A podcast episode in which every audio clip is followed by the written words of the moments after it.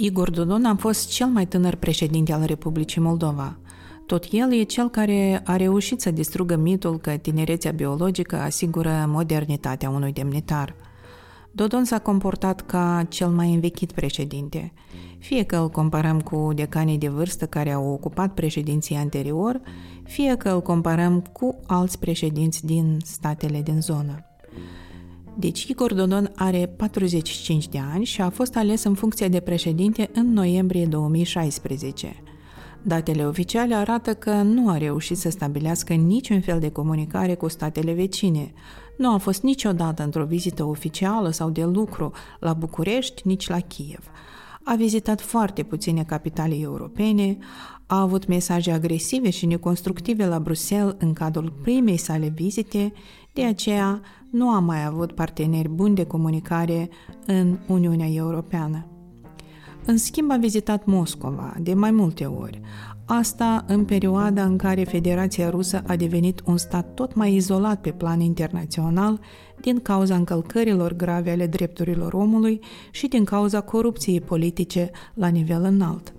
Puținii lideri cu care s-a mai întâlnit Igor Dodon în cei patru ani de președinție sunt de asemenea lideri ai unor state cu probleme de corupție și abuzuri de putere. Azerbaijan, Turcia, Belarus.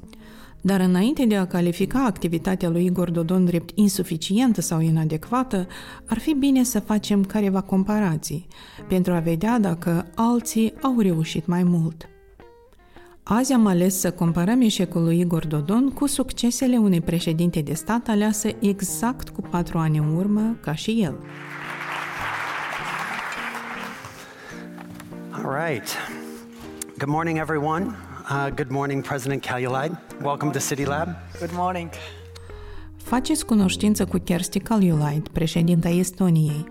A fost aleasă în această funcție în octombrie 2016, cu doar câteva săptămâni înainte de Igor Dodon.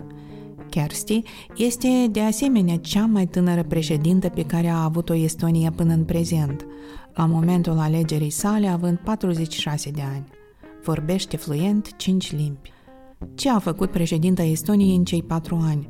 Foarte multe și greu de enumerat, dar putem menționa doar câteva puncte și anume cele ce țin de cooperarea internațională. În cei patru ani, președinta de la Tallinn a avut 49 de vizite oficiale, plus 10 de vizite de lucru, în timp ce Igor Dodon a avut doar 6 vizite oficiale dar și lista țărilor uh, vizitate este foarte importantă. Președinta Estoniei a vizitat chiar în prima lună de mandat trei capitale, Riga, Vilnius și Helsinki, adică exact statele vecine ale Estoniei.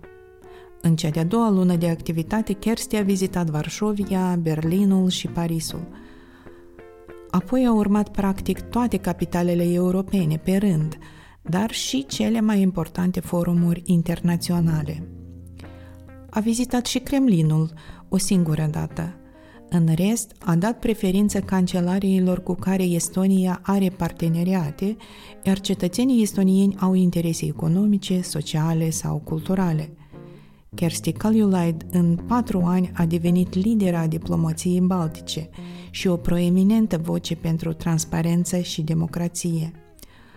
A fost onorată și cu înalte decorații ale unor democrații moderne – Președinta Estoniei poartă înalte distincții ale Finlandei, Italiei, Portugaliei, Sloveniei, Lituaniei și nu numai. După primul său an de activitate, Kaljulaid a fost denumită de revista Forbes printre 100 cele mai influente femei din lume – Sondajele din interiorul Estoniei arată că s-ar bucura de încrederea a peste 70% din cetățenii săi, de toate vârstele, tineri și vârstnici. So the school system will have to radically change so that kids could be ready to be better people. And then this is the most important thing. Computers are taking away from us the burden of really, well, tedious, boring tasks and then we can concentrate in being compassionate human beings. I think this is the most important thing we need to teach our people now. Ce fel de lider tânăr avem la Chișinău? A vizitat de 14 ori Kremlinul, niciodată Bucureștiul, niciodată Kievul. Vorbește limbi puține, dar cel mai bine se pare că posedă limba dezbinării și aurii. Rezultatele scrutinului de la 1 noiembrie 2020 au arătat că Republica Moldova are o problemă cu vârsta votanților. Am avut foarte puțini votanți tineri sau mai puțini decât votanți de peste 50 de ani. Surpriza a fost în diasporă. Majoritatea votanților din diaspora au fost tineri de până la 40 de ani. Zeci de mii de tineri au ieșit în marile orașe europene să voteze la 1 noiembrie 2020. Erau exact oamenii de vârsta lui Igor Dodon. Erau oamenii pe care acesta ar fi putut să îi înțeleagă cel mai bine și să îi reprezinte. Ceea ce a urmat l-a îmbătrânit pe Igor Dodon lamentabil. Acesta a atacat verbal reprezentanții diasporei, cu un ton agresiv și expresii regretabile, numindu-i cetățeni paraleli. Diaspora a fost foarte activă la aceste alegeri și putem spune că diaspora reprezintă în mod real un electorat paralel al Republicii Moldova. Acest electorat are propria viziune și propriile preferințe politice, și în mare parte aceste preferințe ale diasporei se află în disonanță cu preferințele populației majoritare care locuiește și muncește acasă. Are oare dreptul constituțional și moral un președinte să segregeze și să dezbine cetățenii săi? Are dreptul să critique pe alții atunci când el nu a reușit ce au reușit alții? Decizia o pot lua doar cetățenii.